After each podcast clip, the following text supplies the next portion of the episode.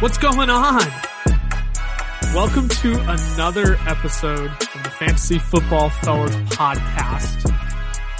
It is officially Groundhog Day uh, on the day we're recording this. February 2nd is the day of twos, February 2nd, 2022. Lucas, Tyler, and Cameron's back this week. Yes, sir. After a two week absence, he decided, uh, you know what? I'm going to come out of retirement. Uh, I couldn't stay away. he, he couldn't stay away. He couldn't stay in the sunny state of Florida forever. No. Well, it Cameron, was we're awful. happy to have you back. How? Oh, what, what were you going to say? The warmest I, day I had in Florida was 62 degrees. Oh, I had two mornings where I woke up. We, we had one morning, I was in West Palm Beach, so like South Florida. We had a wind chill advisory. It was Oh. 38 degrees. It was the coldest it's been in that state in 40 years. you chose a great time to go to Florida. I could not believe it. I was dumbfounded. And yet we were in the pool every day. Uh, well, yeah. I mean, considering it was sub zero here for pretty much the entire day, anything feels better than Yeah. sub zero degree weather. I'd No be in joke. the pool too. we are glad. We're glad to have you back.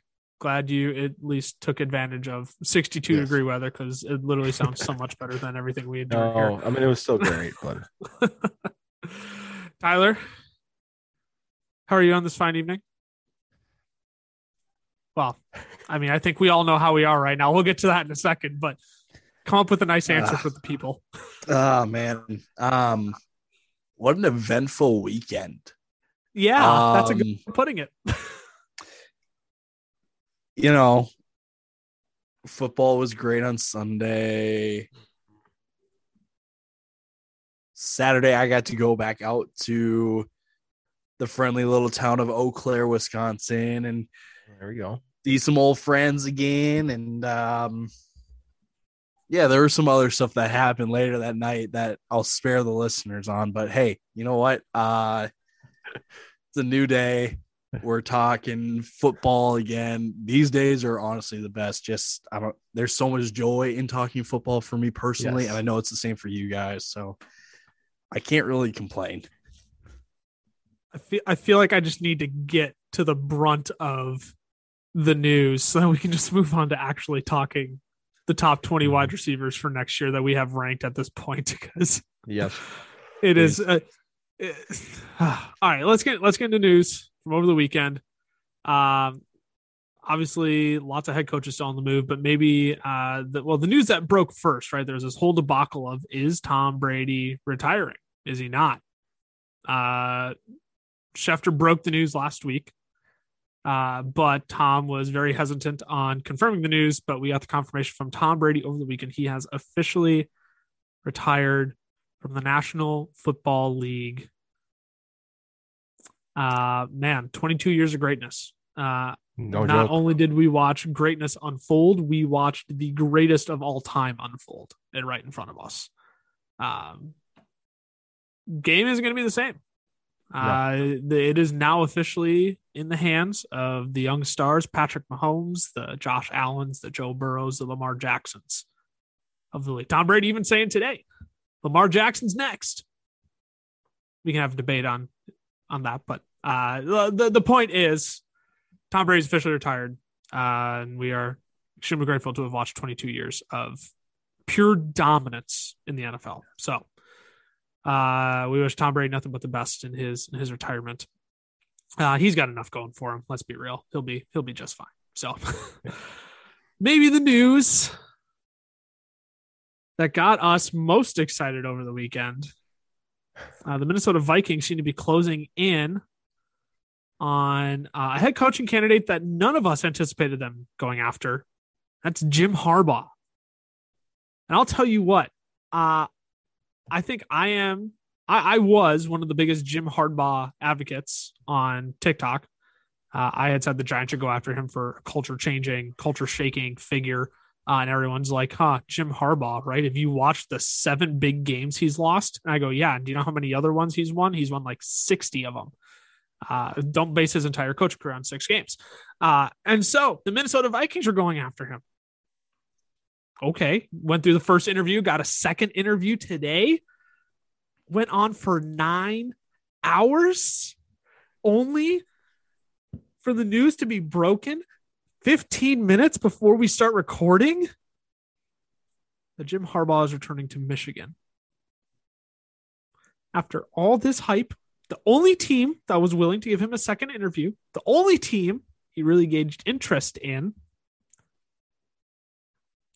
returning to Michigan for the 2022 NFL season. And we three, as Vikings fans, are absolutely devastated. I, I think that's the only word I can use. Well, I could use a lot of words, but It that just like sucked the energy out of us coming right onto the podcast. Like, how are we supposed to record with enthusiasm after just getting our throats stomped on? I'm gonna be honest. It feels like every Minnesota Vikings game I've ever watched when they need to win, where you get so excited and you know with all your heart that you should not be excited because disaster is looming. There was no reason for us to be excited. We never should have had this excitement, and they gave it to us, and then they took it away. I mean, they waited till the 11th hour to go. "Mm, actually, no, and it's just if that doesn't sum up being a Vikings fan, I don't I really don't know what does. I'm just I hate this. No, I while we were uh, mentioning the news, I was scrolling through Twitter just because I don't know. I just need to see the other, you know, people outrage about this because I know that we're not the only ones. And I found this one tweet, and it's spot on. It is spot on. The Vikings turned down Jim Harbaugh, not the other way around don't don't buy the headline because we all knew that the only reason why Harbaugh may not have walked away today with an offer was if ownership wasn't completely committed to him. And to me, I think I think I would bet a good chunk of money that Harbaugh felt that same thing that he he felt the hesitancy in ownership, whether that's majority owners in the Wilfs or or uh, or minority owners.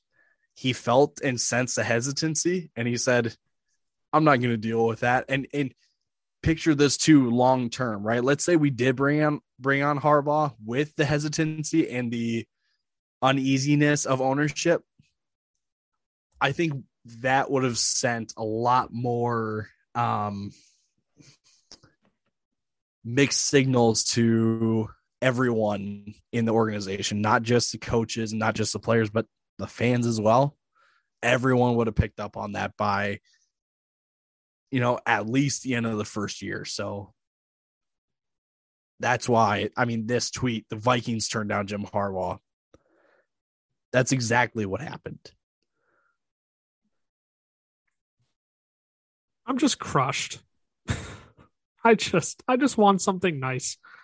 And mostly I think I'm devastated that we didn't hire him, but I'm also devastated by the fact that we're probably going to hire Patrick Graham of all candidates. That's like quick report card, no explanation. We hired Patrick Graham. What report card grade do you give that? C plus. B minus. C minus. That's what I give it. I give it a C minus. How do we? How do we go? How do we fire? A, a seemingly, I mean, we, we can we can whine and complain about Zimmer's leadership, but his defensive strategies, right? He knows how to beat teams. Mhm. Uh, He's Patrick Graham is maybe eighty percent of Mike Zimmer. We downgraded if we hire Patrick Graham. I don't understand why everything still revolves around a Mike Tomlin like coach with the Wilfs. It started with DeMeco Ryans. Jim Harbaugh was the complete opposite and, you know, opposite side of the spectrum compared to Mike Tomlin.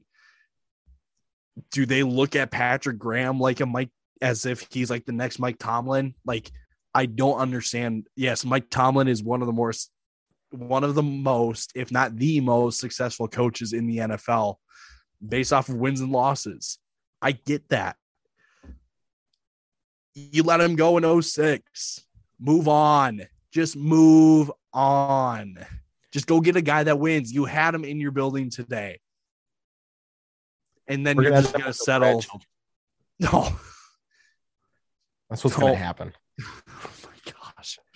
Well, of course, now, right as we're recording, uh, Schefter, Rappaport, uh, both both reporting that uh, with Jim Harbaugh now uh, out of the running, Vikings are on Tom Pel- Pelissero too. Uh, Rams are or Rams, goodness, the Vikings are zeroing in on Rams head or offensive coordinator. Goodness, wow, I am just all out of sorts right now. The Vikings are zeroing in on Rams offensive coordinator Kevin O'Connell as their next head coach, which honestly he, he was he was the the third guy on my list. I, I wanted Harbaugh, I wanted Raheem, and then I wanted McConnell. But frankly, uh, I'm not upset with Kevin O'Connell either. Uh, we're switching to more of that offensive minded approach. Uh, we're not, thank goodness, I like DeMeco Ryans was the last person on my list, but still, uh, I, I don't mind. I don't mind the Vikings getting Kevin O'Connell here. I think uh, coming from that McVay system, he kind of has an understanding of how McVay runs things. I am frankly okay with that hiring. And I think I think all of us here would would say the same thing. All of a sudden, my grade uh, goes to probably like a B plus hiring for the Vikings. Yeah, it'd probably be higher if Jim Harbaugh wasn't in the mix. You know, you'd feel better about it if you didn't think that you could have had Jim. I feel a lot better if Jim Harbaugh was, if we didn't just lose Jim Harbaugh. But yeah.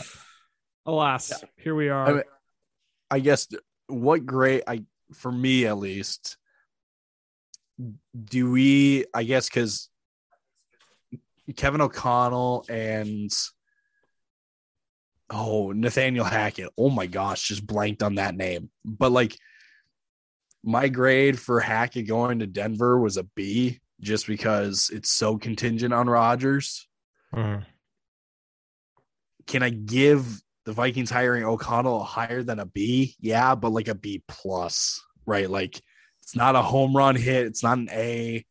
Certainly not lower than a B, right? Because O'Connell's kind of climbed through the ranks and now he's got so much experience and wisdom from so many different teams that could work out. But Cam, you said it like this. I O'Connell doesn't deserve to, you know, deserve the consolation prize, but We're giving it to him He gets we're giving it to he him He gets the consolation prize by default. by default. yes, sir. Well, let's let's turn to the bulk of the bulk of the uh, content we have for today's episode. Um, I, look, I'm just happy it's not Patrick Graham, so we I, I can move on and have my chin held high at least that it's not Patrick Graham. Um, Mhm. that was the last guy I would have wanted, but we're going to talk about our top 20 consensus rank wide receivers going into the 2022 fantasy football season. Um, yes, it is way too early. We recognize that, but these rankings will change throughout the course of the offseason. We will probably bring you more episodes like this as the offseason progresses as well. But let's take a sneak peek at which guys are in the top 20 of our wide receivers for the 2022 fantasy football season. No rookies included here. They haven't been drafted yet. We have no clue what situations they're in. So these are, and, and frankly, I don't know how many rookies would even slide into our top 20 anyways, unless if they Yep. fell into the lap of Aaron Rodgers, or, but uh, you know, Davante Adams, right? We don't know where they're going to land. So we aren't including them right now. So here's the crazy thing. We have three wide receivers tied for the number one spot in our rankings. Seems about right. Davante Adams, Cooper Kupp, and Justin Jefferson are all tied for the first spot in our consensus rankings. I have Davante Adams at number one. Uh, Cameron has Cooper Kupp at number one. Tyler has Justin Jefferson at number one. Uh, and if I believe that this is correct, uh, I have Davante Adams, Cooper Kupp, Justin Jefferson as my top three. Cameron has Cooper Kupp, Justin Jefferson, Davante Adams as his top three, and Tyler has Justin Jefferson, Cooper Kupp, Davante Adams. No, Davante Adams, Cooper Kupp as his top There three. go. There it is. I'm like, oh, go. I'm gonna nail this, and then I botched it. Uh these three guys are all great. So here's what we're gonna do. Uh I assigned us each who our number one ranking was for wide receiver. Uh, and we'll just quick give our reasoning. Uh, Davante Adams, and I'll start. Uh, Davante Adams is at the top of my of my notes, so I'll start and get my get my little spiel out of the way. Here's the thing with Davante Adams. I think wherever Rodgers goes, Davante Adams is going to find a way to get to where Rodgers goes. Uh I it's a little risky. Uh, obviously, that ranking is contingent on if the Packers do indeed franchise tag Davante Adams, and then Rodgers goes to let's say Denver. They trade Rodgers to Denver. Uh, then obviously my ranking for Davante Adams like plummets to like wide receiver, probably between seven and ten. Um, but I'm going to assume they're playing together next season. I'm just going to assume the best. I'm going to assume the best for this situation. Uh, and the reason why I don't have Cooper Kupp as my number one wide receiver, I just think we're going to see slight regression. I say slight regression because I don't want to make it seem like Cooper Kupp's going to fall off a cliff next year. But we haven't seen a number one wide receiver repeat uh, wide receiver one seasons in fantasy football in some time. It's been a while. Um, and I think uh, Davante Adams has thrown himself into the top three, top five every single season for the past probably what four years um, when playing you know enough games and playing at least you know 15 plus games. There is no stopping that man when he is with Aaron Rodgers. So I'm going to assume the best. Davante uh, Davante Adams and Aaron Rodgers are teamed up again next year. I still have him as the best wide receiver in fantasy football. I think Cooper Kupp has a serious argument for it. I'm really tempted to switch it to Cooper Kupp. I just think for the fact that we haven't seen a wide receiver one repeat in numerous years, I'm just hesitant to put automatically put Cooper Kupp as my number one wide receiver. And so my default is Davante Adams there. Can I ask you Cameron, question, you have please? Cooper Kupp at number one. Sorry, say that again. Um, You, I, I think I talked over you. Can I ask you a question quick? Yes, you can. You can ask me a question. It's about dynasty. Would you trade? Oh, I don't know. Let's just say maybe like a Davante Adams for maybe I don't know, like an AJ Brown. What's your what's your heat check on that one right there? what? What's the heat check? I'm, I'm checking. Uh, I'm checking my phone to see if I have a trade offer. In no, my, no, no. In, I'm in just my it's ju- notifications two right now. random players, you know, kind of in the same realm. Just wondering what you think about maybe that trade offer. so so in a so in a dynasty format, uh, I am I am not trying to trade for Davante Adams right now. Uh, I need to see what happens with this offseason first. I need to see if Davante Adams finds a way to get to a different team with Aaron Rodgers, or if they both stay in Green Bay. If he and Aaron are split, uh, I'm going to take the youth of AJ Brown, who I think upside top 10 wide receiver. I think he's a top 10 wide receiver in our rankings for next year. Um, yes, he is. Uh, and I'm going to take I'm going to take the years of youth uh, over Davante Adams there, apart from a quarterback who's who's helped make him great. Um, Right. But if they're teamed up, then I think we can have an argument, or uh, uh, then we can have a conversation about it. But All right. I'm going to stick with the youth. If uh, I'm going to stick with the youth for now until we figure out what happens with Davante Adams and Aaron Rodgers next season. For sure. So, For sure. Cameron, you have Cooper Kupp at number one. Give us give us the case for Cooper Kupp at number one. Well, see, I'm kind of with you. I think there's no way Cooper Kupp doesn't see regression next year. Maybe he loses out, maybe 20 catches, maybe 400 yards, maybe five touchdowns. I think maybe he could lose out. Um, and you know what? That would put him at the same exact stats what Davante Adams had this year.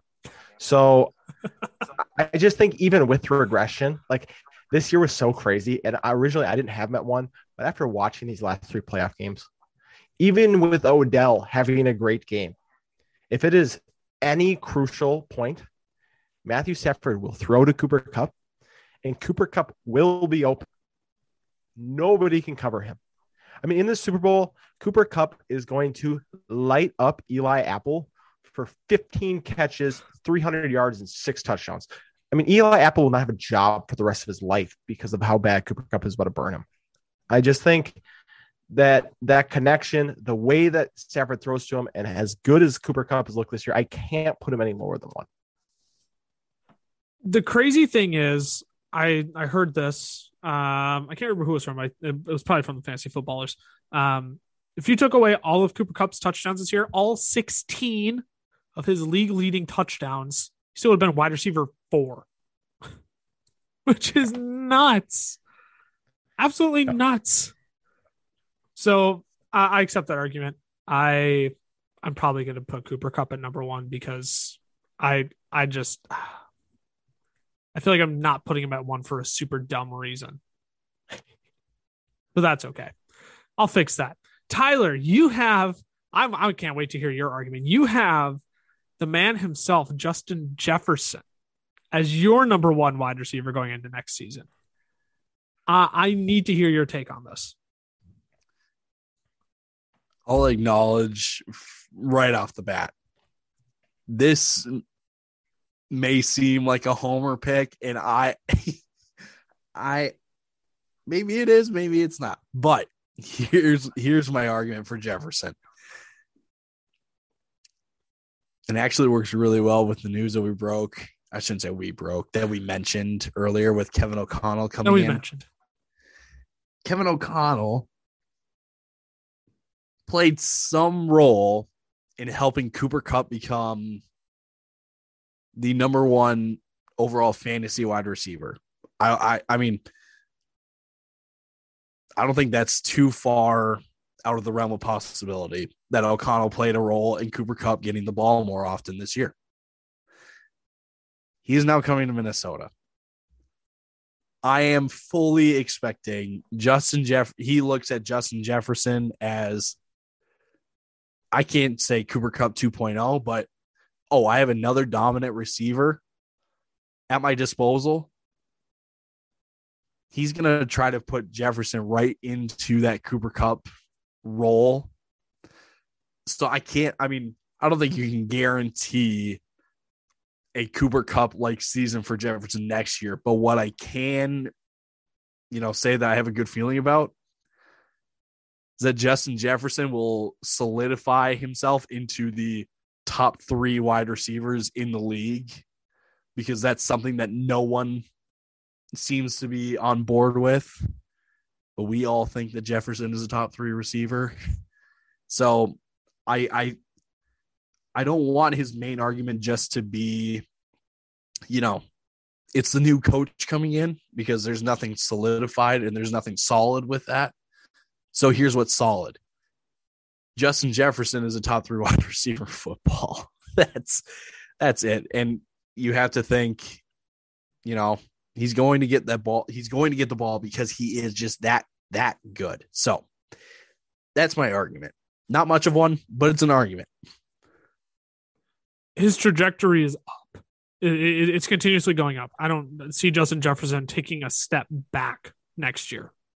Um, and if he falls short of his numbers, it'll be by like marginal numbers. Or we'll say, well, Justin Jefferson had another great season this year. Uh, so I, I think the case is there. I, number one isn't out of his realm of possibilities, like you said. It's possible. It's totally possible. Uh, I I can top three. He's top three for sure. We all have him in our top three, whether it's one, two, or three. I think you could shake those top three up in any way you want to. And frankly, I don't think I'd really shrug a shoulder all that much. Wide receiver four across the board for us, Ja'Marr Chase. Oh, baby. Sophomore Ooh. leap for Ja'Marr Chase on top of an already like incredible rookie season where he broke uh, all sorts of rookie records. Uh, looked just as good as Jeff- Justin Jefferson did in his rookie year. Is now playing in a Super Bowl in his first season.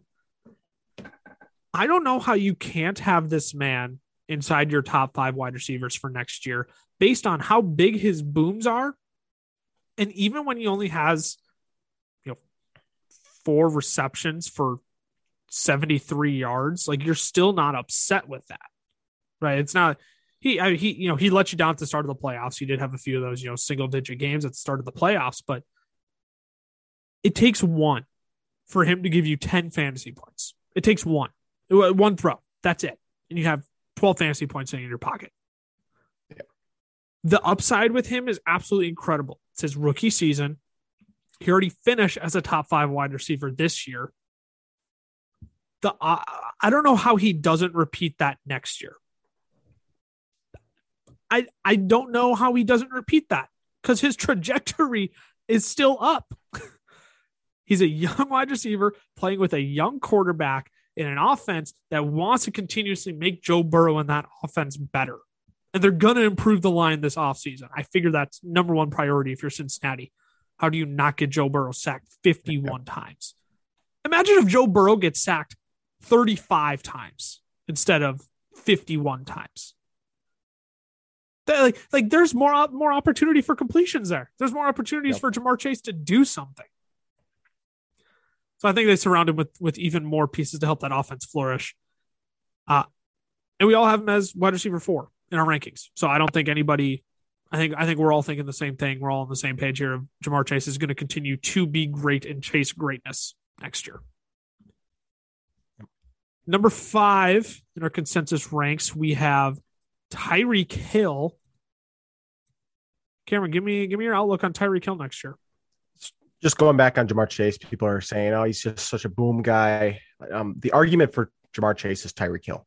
Um, you know, you're we ranked Tyreek Hill as wide receiver two last year. I mean, that was like his consensus ranking across the board, all fantasy outlets was wide receiver two, and he is the definition of a boom guy. But going into next year, I think Tyreek Hill is going to be used just as much. He has not lost a step. This year, he was it was his first year over 100, 100 receptions. Uh, his career high before this was 87 receptions. This year, he had 111. So it's odd that he volume went up, but production actually went down. Part of the reason is the touchdowns weren't there. He didn't have double digit touchdowns last year 15, this year only nine. And the yards were down a little bit. They were using him a little closer to the line of scrimmage, um, little things like that. But following Ty- Tyreek Hill's career pattern, 2018, he had 20 fantasy points a game. 2019, 15 fantasy points a game. 2020, 22 fantasy points a game. And 2021, only 17 fantasy points a game. So if we're following the math, he should be 23 fantasy points a game this year. That's all I'm saying. I mean, it's just that's the way it's looking. Um, but in, in reality, he's going to be probably 100 catches next year, 13, 1400 yards, double digit touchdowns. It's weird that he is such a touchdown threat because he's not a huge guy. But boy, does Mahomes love to look for him in the end zone. I mean, it, the speed kills, and he's proof for that. So I just don't think you can put him any lower when he's attached to Patrick Mahomes. As long as Mahomes is on the Chiefs, and as long as they look downfield for Tyreek Hill, he's going to be just fine. Uh, I, I, thought that was ironic too that his his um, usage went up, but his production went down. That just it, it, made zero sense. So you have to think there's a little bit of correction, of course, there. So uh, I, I get behind that statement 100. percent Number six, we have Stefon Diggs and Tyler. Because you have Stefon Diggs right at number six, it is your lucky day. Uh, why why do we still have hope for Stefon Diggs next season? Because this uh, this season I think a lot of people slightly disappointed with Stefon Diggs, though he still had a, a, a, a good season. Yeah, I'm trying to find exactly where he finished this year in wide receiver rankings, but it was top 10 for sure. I think I'm not seven. mistaken. Seven. Yeah. Um I think the biggest the the biggest reason why it was a little disappointing this year was I think a lot of people just expected Diggs to repeat or take another, you know, or in, you know, do better than he did last year. Especially with Josh Allen as a quarterback and and the newfound chemistry that they had and stuff. I think a lot of people just expected him to finish top 3. Um so when people, you know, when they hear the name Stefon Diggs in fantasy, they're going to go, well, he was a little bit of a, a letdown a little bit. but he really wasn't. He was wide receiver seven. Um, it took him, I, you know, to be fully honest, I mean, his first four games went 15, 16, 12, and 18. That's not horrible by any stretch of the means. I think a lot of people were, you know, my, you know, I think all of us included were just kind of like, we were expecting like 20 point games, right? Like, what's the reason for it? He didn't really score that often. He only scored twice in their first, what was it, six games? And then after that, he pretty much averaged a touchdown a game after the bye week. All this to say, yes, Daboll leaving hurts the offense, but Allen had a huge say in who's staying with the offense, who's promoted, and who's getting hired, and all that stuff. Don't expect a lot to change in Buffalo. Josh Allen will continue to get better. He showed that in the playoffs against Mahomes, right? Like he's capable of so much more. Diggs is still that number one guy. And Emmanuel Sanders is on the way out. Cole Beasley took a little bit of a smaller role this year. I maybe I'd maybe expect him to take even less of a role next year. And with Gabe Davis's emergence, we'll see if people actually respect Gabe Davis. Because if they do respect him, that opens it up for Diggs that much more. So I, don't, I think I think there's plenty of reason to still stay on board the Diggs train, even though he did finish wide receiver seven, which that's so brutal. But again, yeah. I think he's got to be one of the top by lows wide receivers this year because he's not falling out of the top 10 with Josh Allen next year. And people are going to, people feel like he was. He just didn't have the, he had one big boom game and that was it. But he's such a solid wide receiver and he's mm-hmm. attached to such a solid quarterback that I think if you can get him like a little bit cheaper than his value, I'd be all in on that. He's going to give you fine value next year. I think the value that you drafted him at this year, you're hoping for more. You weren't hoping for him mm. to finish lower than wide receiver three. But when you take a guy in the top three, it's just kind of what you expect, right? He didn't have a big boom game, which you also kind of expect out of your top three guys. So I get the disappointment, but Stefon Diggs will be just fine going into the 2022 season. I, I agree with both of your statements there. Wide receiver seven, we have Deebo Samuel. Finished as a top three wide receiver this year. We have him outside of our top five. Uh, but Cameron, you don't. You have him at wide receiver five. Uh, you still have optimism for Deebo Samuel next year, despite some changes coming in San Francisco, likely. What uh, what is your your reason for optimism there? Well, see, Deebo Samuel had two completely different seasons this year. Weeks one through ten, he had a thousand yards receiving. He was lighting the world on fire, 150 yard receiving reception or receiving yard games week after week. It was just crazy. Second half of the season, he also puts up 365 rushing yards, eight rushing touchdowns, averaging 6.2 yards an attempt. Um, and I just think he just proved that no matter what role Kyle Shanahan wants to put him in, and Kyle Shanahan designs the game around Deebo, he can do it. There is nothing this guy can't do. And Trey Lance proved that he's willing to take those deep shots you know, he he's going to be a little ballsy playing quarterback back there. He's going to make mistakes, but he's going to take those shots. And I think Deebo's one of those guys that if you take shots with Deebo more times than not, he's going to come down with it. And so I just think the commitment that Kyle Shanahan showed to Deebo Samuel warrants him being a top 10 for sure. And then the skill that Deebo Samuel has to just turn nothing into a 70 yard touchdown is the reason that I have him in the top five he he still has so much upside for next year because the way Kyle Shanahan has been using him at the end of the season in that running back formation. Yeah. I just don't want to even know what teams have to think when Trey Lance, a mobile big arm quarterback, is standing in the backfield with Deebo Samuel lined up in shotgun with him. Like. I don't want to know what defenses have to worry about with that. Uh, so I think it'll be just I fine. I don't know if they'll have another 1400 yard season like he did this year on top of the you know 400 nearly 400 yards rushing he had with eight yeah. rushing touchdowns uh, i don't know if we, we can expect another season like that. We can expect another strong season from Deebo Samuel I think. I I am 100% behind you there. Number 8 in our rankings we have AJ Brown. Uh, and I I'm a big AJ Brown advocate. Uh, maybe maybe an AJ Brown apologist is the better word um, because you were not thrilled if you had AJ Brown on your fantasy team last season. If you drafted AJ Brown to be a top 10 wide receiver, you were severely disappointed. However, I'm here to tell you better days are ahead because uh, AJ Brown may struggle with injury, but man, when he is in your lineup, that that dude is like a walking 15 point fantasy game, right? He well, maybe I shouldn't say that because he did have some duds middle of the season. But once he gets Derrick Henry back, once they get their run game back, once that's established, teams have to worry about Derrick Henry. AJ Brown is ready to go nuts. Ryan Tannehill can just throw the ball up to him. AJ Brown will go up and get it if we watch him against the Bengals. I mean, what AJ Brown had 150 receiving yards that game plus a touchdown. I mean, it. Uh, no, it wasn't a touchdown because uh, no, uh, no quarterback threw a touchdown uh, until uh, I don't remember when. Well, I thought Anyways, Tannehill did because didn't he have that one-handed catch on the side? Yes, he there? did. He did. Yes, he did. Yes, yes, yes, yes, yes. I, I'm like, I saw the replay in my head and then I doubted it. Um, yes, AJ Brown's will go up and get a guy. He'll come down with it for you. The, the man is still young. He's still got juice.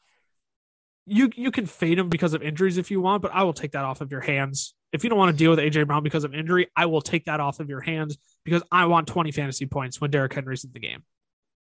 And as long as Julio's there, lined up on the other side of him, I mean, Julio's not the same threat that we all you know, once loved him to be, but he, you still have to worry about him. you still have to worry about Julio. You still have to worry about Derrick Henry. And you know what? You can't leave either of those two alone. Uh, so pick your poison, and AJ Brown is going to be open. So I, I'm in on AJ Brown still. I think he's still top 10 wide receiver next year in my books. If you don't want him, I'll take him. Fade him all you want. I'll take him from you. So I am in on AJ Brown as a top 10 option next year. Number nine, we have Mike Evans. Now, Tyler, you originally had Mike Evans at number seven, but I'll, I'll- give the disclaimer to the people for you. This was when Tom Brady wasn't officially retired yet. this wasn't when we knew Kyle Trask was going to be at quarterback next year, but I still think there's some upside to Mike Evans. What do you say? I, I, I absolutely. Mike Evans is one of the more uh, unique players, I guess, in this way too early rankings because he is. He's not the biggest body, but he is a big, big target for whoever the quarterback is going to be. Right? You can, he and he he does run pretty much every route you can think of. If you want him running in the flat, he can do that. He can do a slant over the middle. He can go deep. He was a huge red zone guy for Brady. So I think if, you know, if I'm a quarterback, you know, if I'm Kyle Trask or if I'm a free agent quarterback and I see Tampa and, you know, I look at what potential weapons I could throw to. Yes, Godwin's going to be out for at least half the year. Gronk won't be back because he's tied to to Brady. So then it's Mike Evans and I don't know Tyler Johnson. It's not the most ideal. Scotty Miller. Oh, Scotty Miller, right? It's not the most ideal, but when you when you lead off the lineup uh, with Mike Evans, there's some confidence there that he will he will be the guy. He is the guy for at least half the season because it's not clear as to when Godwin's going to return. I guess because he got he got hurt like late in the season, so I there is a possibility he may not even play at all next year, depending on how his rehab goes. So I don't know, like like you said, there's upside there, but I think you do have to be a little cautious. Like you said, I had him at seven, I dropped him down to eleven because I think he can still be a wide receiver one in fantasy, but it's that upside is now limited just because Brady isn't there. Yeah. I feel I feel like I, I'm not calling Mike Evans Davante Adams, but at the same time, like I feel like he's gonna be in the same range as Davante Adams because they're both limited by their quarterback play. Mike uh, Davante Adams is still the better wide receiver. I'd so much rather have him than Mike Evans, but I think they're just gonna be in the same boat of if they just have subpar quarterback play next year, they're both in that like wa- like wide receiver, probably eight to twelve range. They are Yeah. drafting both of them just because their upside's so limited. So no, I, I agree 100% with that. Uh, wide receiver 10 to wrap out our top 10 wide receivers. We're going to go through all 20 here and we'll have to click through the, the second half a little bit quickly here. But uh, wrapping out our top 10, we have Keenan Allen. And Cameron, I know Keenan Allen is one of your favorites. Give us I, give I, us the pro Keenan Allen argument here of why we we still have him as a top 10 wide receiver next year. I believe he finished as wide receiver nine after a slow start to the season this year. He's he's the best wide receiver two you could ever have on your team. And I truly believe that he's the definition of consistent. Um, since 2017, he's had at least 97 receptions, 100 in every other year, at least a thousand yards receiving, and six touchdowns. He's not a big touchdown scorer. That's why he kind of caps where he's at. Without Mike Williams, with Mike Williams, I don't think it matters because they they have different play styles. So I think no matter who's there, he's going to have another super consistent year you're going to enjoy getting that 16 points a week in PPR. You're you're rarely disappointed by Keenan Allen. I've had him on my fantasy team last two years. I don't remember a week where I was like, "Dang, Keenan Allen let me down this week." You know, it's like 11 points is his worst week. But he is he does have a little bit of a cap ceiling. But man, I just you just can't argue with being attached. Like I keep saying over and over, being attached to a great quarterback. You know, attached to Justin Herbert. They're gonna put up points, and just with that consistency, you gotta love Keenan Allen going into next year. Hundred percent agree. Uh, Keenan Allen is he, he's, he's one of our favorites. He is he he's Mr. Consistent. There, there's there's little that you can fault in Keenan Allen's game. There's little that you can fault in a situation. He's going to be one of the safer options next year and for for a top 10 wide receiver. Uh, I think we all love Keenan Allen again next year. Wide receiver 11. Oh boy. We have Jalen Waddle. And I think all of us are unapologetically high on Jalen Waddle. Well, Cameron, I have to check where you have Jalen Waddle. You have him. We have my wide receiver 11. I like that. I like that because I have my wide receiver 10. I thought you had him at like 14. I was going to be like, well, Cameron, maybe not. But no, we all yeah. love Jalen Waddle next season. That man, that man is a target monster. Uh I can't I, I can't off the top of my head tell you how many targets he had this season uh, and where he ranked. I'm actually going to pull it up for you right now while I continue giving my my pro Jalen Waddle argument.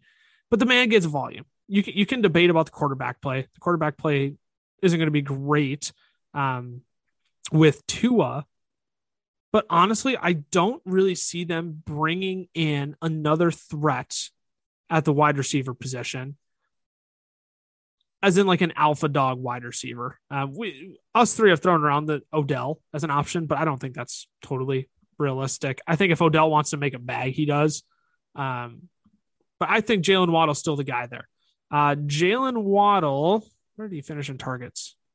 Where did he go? He finished with 140 targets this year which was one, two, three, four, five, six, seven, eight, nine, tenth in the league.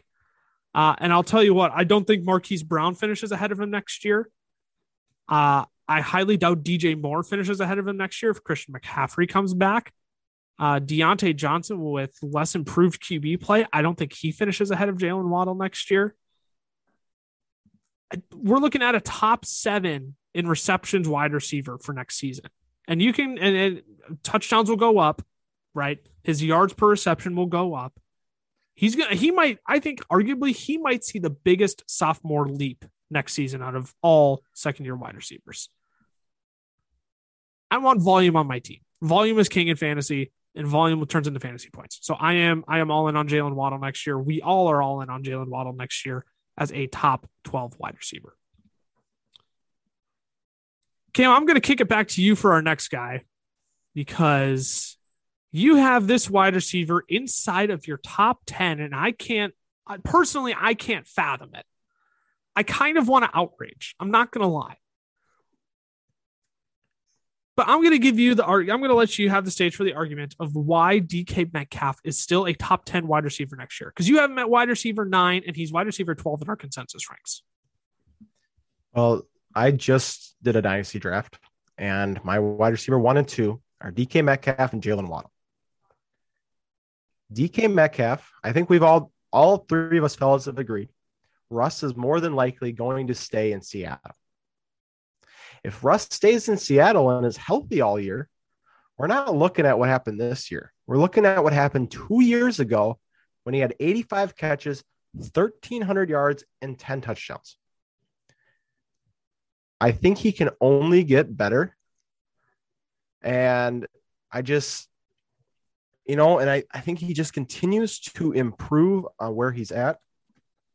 And, you know, um, man, I just, I, I just see him getting back to that 15 yards per reception, where this year he's kind of around 12.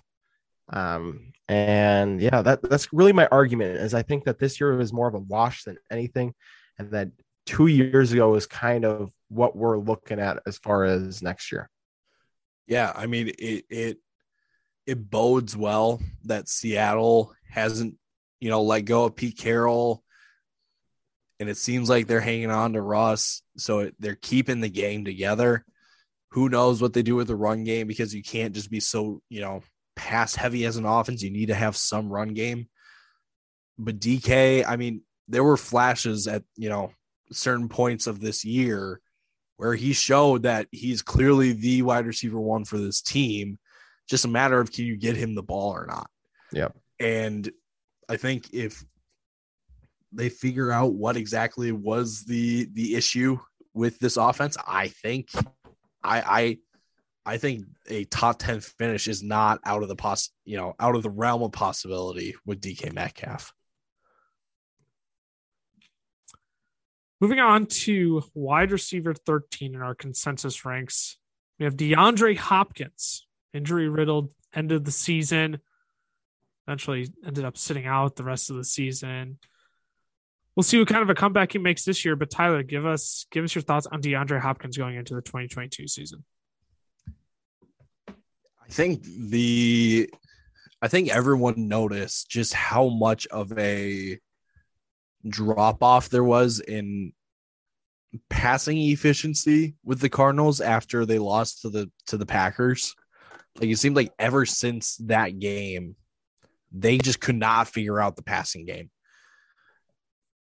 I think going into the offseason, that's a big talking point, especially with a coach like Cliff Kingsbury. Like that is going to be a number like a high priority with that offense.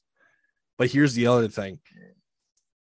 AJ Green and Christian Kirk and Zach Ertz are all free agents.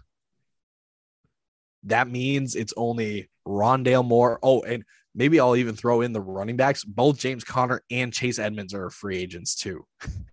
so the only like notable weapons that are still in Arizona at this point, Rondale Moore and DeAndre Hopkins. I think Hopkins still is is a uh, I, I you can't give him the the touchdown dependent label, but he does benefit greatly from touchdowns, and he is just that dominant of a receiver that you have to use him in the red zone.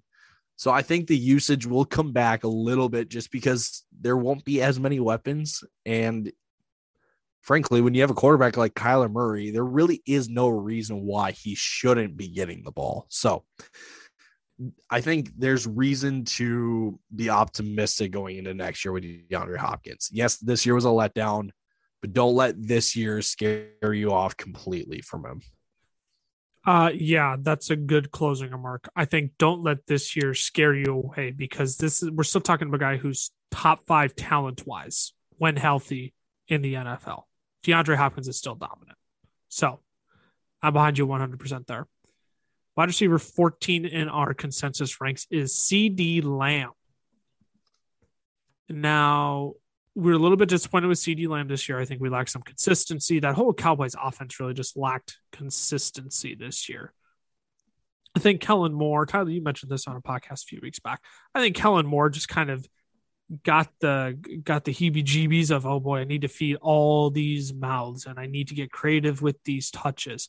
Uh, when in reality, like let's just get our best playmakers the football. Like that's what the conclusion should be. And I think if you're the Cowboys going into the season and you see that CeeDee Lamb only had one reception in the first round of the playoffs against the 49ers, that's a problem. CeeDee Lamb is your best playmaker. Get the ball in his hands. Good things happen when the Dallas Cowboys got the football into CeeDee Lamb's hands. So I find it hard to believe he doesn't bounce back next year. And again, he is still a young wide receiver. He's not some like eight year vet uh, like Davante Adams or um, you know shoot Cooper Kupp even right. Like he's still growing. He's still getting used to the league. There is still so much upside to CeeDee Lamb next year. So I love him as a top 15 option still. We have him as a top 15 option. Uh, that's I think we have him ranked appropriately going into next season for what his upside could potentially be, but also you know the reality of where he will likely finish as well. Yeah. Wide receiver 15 in our rankings, we have Calvin Ridley. Um, I hope he's doing okay. Uh, first and foremost, I think I just need to get that statement out there of um, you know, we're, we're expecting Calvin Ridley to return to football. He's come out and requested a trade. So part of me would like to think that he's open to stepping back into football uh, for next season. But Cameron, what do you make of Calvin Ridley really not playing much football this year, but still having him as a top 15 wide receiver next year? You know, Calvin Ridley this year, I didn't realize he still averaged almost 15 fantasy points a game in the five games he played. Right. You know, so he's he it wasn't like he was bad when he before he stepped away. Like he was still having a solid season. And if any team is going to trade for Calvin Ridley, they're probably going to be a contender. You know, and what the Detroit Lions are not going to go out and give up draft capital to get Calvin Ridley. This is going to be a team that's right on the doorstep. And so I think putting him in a good situation, we'll see kind of like DK Metcalf, a similar season to that 2020 season 90 receptions, 13, 1,400 yards, nine touchdowns. You know, so I'm I'm kind of thinking that. Also, just saw this tweet pop up from Tom Pelissero. Uh, Harbaugh left today because the Vikings wouldn't give him an offer. Just want to throw that out there. We need to stop Didn't the day, podcast but- right now. I am going over. Oh, I am going to riot. Sorry, I I, had, I couldn't sit on that by myself. I needed people around me. Keep going with Calvin Ridley, please, while I sit in sorrow. I just, I mean, Calvin Ridley was top 10 receiver two years ago. I think he definitely can return to that. Uh, and since he's sitting on my dynasty bench right now, I'm even more optimistic than the average player. So, kind of Please come back. Please. And I mean, it was a, I had to give up so much for Calvin Ridley in that trade. So I'm, I'm just really hoping he comes back. Stop it right now. You know, that Tom Brady and Emmanuel Sanders and dynasty package. Ooh. I'm gonna move on before Cameron just rubs it in our face even more. That uh, Diontae Johnson is our wide receiver, 16 for next season. Uh, there's some pep- pessimism. He was a top 10 fantasy wide receiver this year, but without Big Ben, I think there is some pessimism on can he still repeat his production. Tyler, you actually have him ranked the highest out of all of us. So give us, tell us why we should still be in on Diontae Johnson next season. I'll start it off by asking you, guys this question. Cam, you first, then you, then Lucas second. Do we think? I mean, let's say in the hypothetical, one of these big name quarterbacks goes to Pittsburgh. Let's say Seattle does end up trading Russ to Pittsburgh. Let's say Rodgers chooses Pittsburgh. Do we think that would help Diontae hurt or like kind of keep him in this high end wide receiver two, low end wide receiver one territory? Anybody who I would think it, Oh, you said Cameron first. I'm muting myself. I would think I would think that it keeps him right where he is. I think the targets probably go down because Big Ben just hyper targets one guy, but I think his efficiency and probably touchdowns would increase. That's kind of where I see. I see in a PPR format, and like if you're playing standard, if you're still stuck in the Stone Age, then yeah, I think it can only help him. But um, I think in uh, PPR formats, I think he probably stays around the same. Anybody not named Mason Rudolph or Dwayne Haskins is going to help Diontae Johnson's value. So if they land a Russell Wilson, if they land an Aaron Rodgers, shoot, if they land a Deshaun Watson, uh, Diontae goes back to being a top 12 wide receiver for me. So is it fair? I, and just summarizing, do we, is the reason why we've got, you guys got Diontae so low is just because we don't know what the quarterback situation will be. Yeah. I, yeah, that's yeah, what it is for me. for me. I Yeah. I am just assuming they don't land one of the big name quarterbacks only because it's going to be Rodgers or Wilson. I don't think they're going to make a move for Deshaun Watson. I, I already think Rodgers goes to Denver, uh, and I think Russ stays put in Seattle. So I don't think they land one of the big name guys. I'm of the opinion that if Pittsburgh lands one of these quarterbacks in the draft, that they will also help out Diontae's value. Just because they they Steelers are keeping offensive coordinator Matt Canada, they're keeping Mike Tomlin, of course. And the quickest way to take, you know, pressure off of a young quarterback's plate, run the ball, keep it short, take very few deep shots. Hmm. Diontae's never really been a deep threat guy. So that kind of helps him out at least. So with the prospect of a new quarterback, and I th- I think we can fairly say that Diontae also established himself as wide receiver one. No matter where he lines up, he is the number Mhm. one target in that offense. Um, Juju's also on his way out. I don't think Juju wants to come back. He signed a one year, and that was a surprise to everybody last year because it looked like a you know signed, sealed, and delivered that he was going to Baltimore, and then he said, "Psych, I'm coming back." I think this year he's actually gone. I think that's that hurts his value more is if Juju comes back than if Pittsburgh just proceeds with Dwayne Haskins or Mason Rudolph. I think it's interesting if they go out and draft a quarterback, what that might mean for Diontae. Because I don't know if it if it would help his value more for me or if it would keep it. I, I'm not sure. I'm not sure what that would do. I would. You know, I, I think it would depend on which quarterback it is. I think it would also depend on what we start hearing from camp too. Um, Yeah. Which is why we're going to you know continue to update our rankings and make more of these podcasts throughout the off season as well. Uh, Cameron, I'm going to give you um, the last shot to explain these wide receivers before I crank through the rest of them. Um, right. We have Amari Cooper, a wide receiver 17 going into next season after a very, very, very, very up and down season for Amari Cooper, one in which you were kind of annoyed to own him if you were a fantasy manager. Uh, still top 20 for us next season. Uh, plead our Amari Cooper case to the people. I got Amari Cooper at wide receiver 14, and I honestly think that he can be a top 12 wide receiver. Yeah, you Um, have him the highest out of all of us. And I back that up by one of my other buy low candidates, Curtis Samuel and Kareem Hunt, trading both of them away to Tyler in our Dynasty League for Amari Cooper.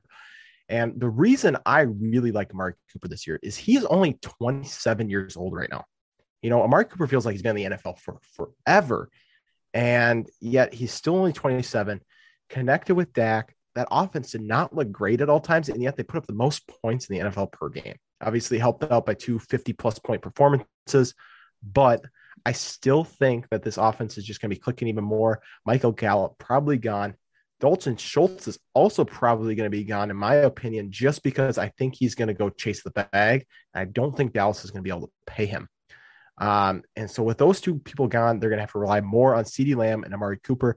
And I really think with a full year of health from Dak, because he had another little injury, um, that ankle injury was still like a thing in the offseason. I think that Amari Cooper can return to wide receiver one status going into next season. I like the bold take of Amari Cooper as wide receiver one status. I think he's he's one where he I think he's definitely a buy low candidate if you're in a dynasty league right now. Go out and get him while people are still mourning his last his last Yes. season um because that was rough to deal with if you're a fantasy manager that was that was rough you were not hoping for that Yeah. the three wide receivers we have wrapping out our top 20 we have Tee Higgins at wide receiver 18 uh, the way he's been clicking with Joe Burrow has been absolutely incredible. I think it's totally possible the Bengals are another one of those teams that support, uh, you know, like three top 30 wide receivers next year. Uh, I don't know where Tyler Boyd finished this year, but Tee Higgins and Ja'Marr Chase were both uh, top 20 this year, I believe. Uh, so we love Tee Higgins going into next year. Terry McLaurin, we have a number 19. Look, get this man a quarterback, and then we can talk about top 15 status. From there, he's outside of all of our top 15. He's outside of Tyler's top 20, uh, borderline top 25 for Tyler, which is saying something. Uh, get that man a quarterback, and then we can talk about Terry McLaurin. Uh, and wrapping out at number 20, we have Brandin Cooks. He, just sneaking good and reliable. I that that's it. He's the only guy there. They don't have another pass catcher. That team is just abysmal. Okay. And frankly, I don't know how much they're going to help it in the draft uh, with their what number two pick, number three pick. Uh, I don't think they're going to go wide receiver. It'd be way too early to draft offensive help when there's insane generational defensive talent on the board in the Yes. first three picks. Uh, I don't think they help out anything on the offensive end uh, with that pick. So Brandin Cooks wrapped out our top 20. I feel like I have to give an honorable mention to this player, though, because he's in my top 20. But I don't think he's in either of your top 20s. Michael Thomas is the only guy that I have to give a shout out to right now.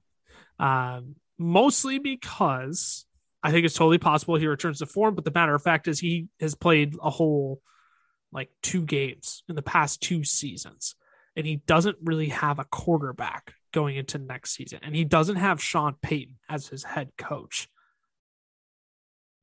There's a lot of moving parts there, but uh, I think Michael Thomas still has the the top twenty is still in the realm of possibilities for Michael Thomas. Um, I think we just express our pessimism on that Saints offense and really on just Michael Thomas and how he's really just burned you the past couple of seasons. Um, I think that's just baked into our rankings for him. So, Yes. With that, we wrap out our top 20 wide receivers. Cameron, anything you have to say before we sign off? My hot take Michael Thomas will never be a top 24 wide receiver again for his career. Tyler, is there anything? I'm, I'm like, I'm biting my tongue and just transitioning so the people can sit in and we can discuss that another day because that is too hot to handle with the amount of time we have left. Tyler, do you have any other thoughts to close out the podcast? My eyes just burn from that. Holy cow. That's what I'll end on. That, jeez. Jeez, Cameron. Jeez. Thanks for tuning into another episode of the Fantasy Football Fellas. You can follow us on our socials, FF Fellas on Twitter, the FF Fellas on Instagram, and Fantasy Football Fellas on Facebook, YouTube, and the good old TikTok. Up to 27,000 followers on TikTok. So go give us a follow over there. Make sure to subscribe to our podcast so you can hear when we finally discuss why Michael Thomas will never be a top 24 wide receiver in his career again mostly that Cameron just explains himself. I don't know if I can get behind that, but make sure to subscribe, turn on notifications for our podcast so you can get notified of when we are releasing all new episodes this off season. With that, I can say it again. I can say it again because we're all on the same podcast and nobody is sitting out this round. We are three stooges, being dudes, the fantasy football fellas. Deuces. Deuces. Deuces.